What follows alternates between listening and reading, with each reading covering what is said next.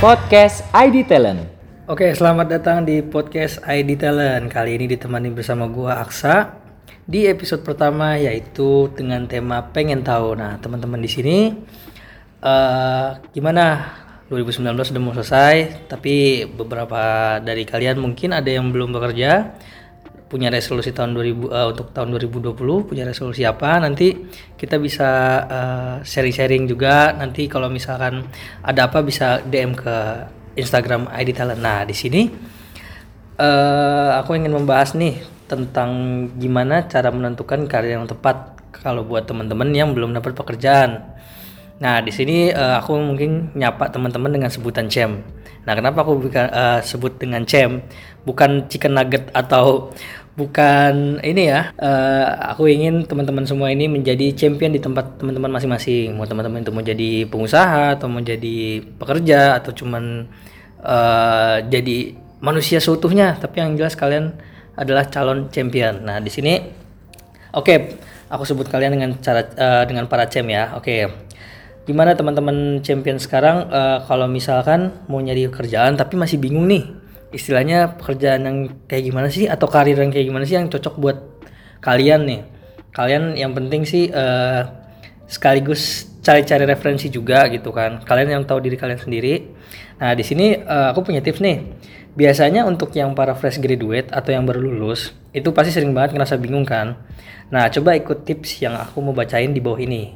Oke, yang pertama, perhatikan apa keunggulan kamu selama di sekolah atau kuliah. Pasti para cem di sini juga udah tau lah potensi diri kalian tuh apa. Ada yang bisa main bola, ada yang suka dengerin musik, ada yang ngobrol, jago ngobrol deh istilahnya. Wah, itu cocok banget tuh biasanya untuk jadi orang-orang yang eh, bisa propose artinya eh, kalian itu cocok untuk bekerja yang eh, apa namanya mengandalkan public speaking kalian nah seperti itu contohnya yang kedua apa?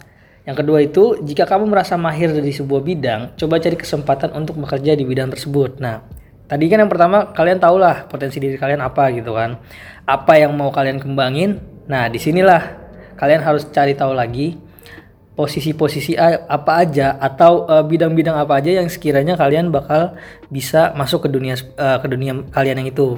Nah, contohnya misalkan kalian ini suka banget sama public speaking.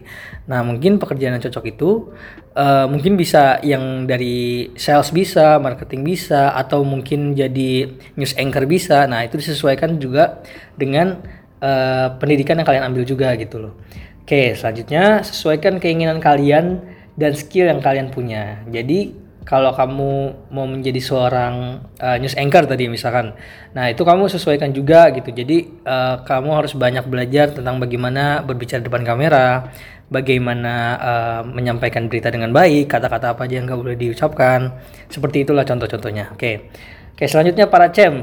Kenali diri kamu lebih dalam beserta kelebihan dan kekurangannya. Nah, jangan lupa ketika kalian tahu kelebihan kalian, kalian juga harus tahu kekurangan kalian. Misalkan kalian jago nih public speaking, tapi kalian masih suka malu-malu atau suka kalau lagi di depan umum nih gemeteran gitu. Nah, gimana sih cara nanganinnya? Nah, itu kalian juga harus antisipasi dari awal. Atau kebalikannya, misalkan kalian orang yang punya potensi untuk berbicara, tapi kalian nggak tahu nih apa aja yang harus dibicarakan. Nah, itu kalian harus cari tahu.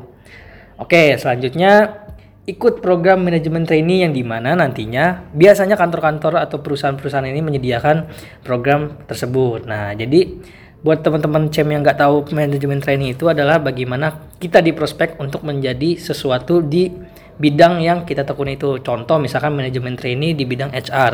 Nah, artinya nanti kamu akan di prospek untuk menjadi manajer di HR tersebut. Bisa ada yang satu tahun atau dua tahun, itu tergantung perusahaan masing-masing. Nah, contohnya kayak gitu ya. Cuman di setiap perusahaan itu beda-beda.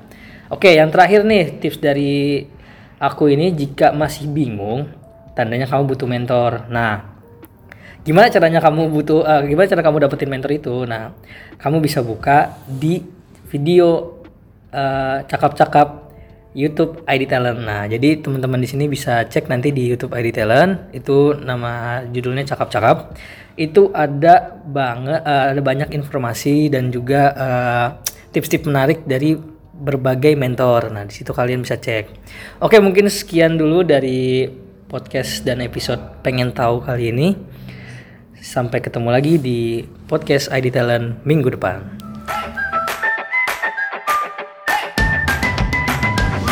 Podcast ID Talent.